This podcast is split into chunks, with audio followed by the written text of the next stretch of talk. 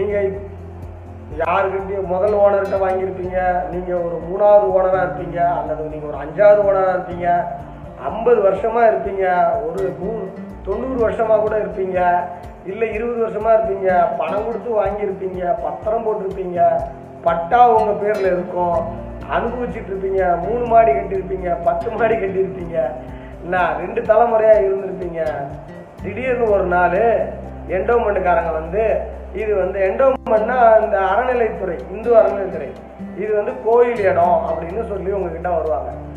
நீங்கள் காலி பண்ணணும் அப்படின்வாங்க அடுத்து இந்த ஆன்மீக கோயில் சொத்துக்களை காப்பாற்றுறேன் அப்படின்லாம் சொல்லி இருக்கிற ஆன்மீக அன்பர்கள் இருக்காங்க பாருங்க.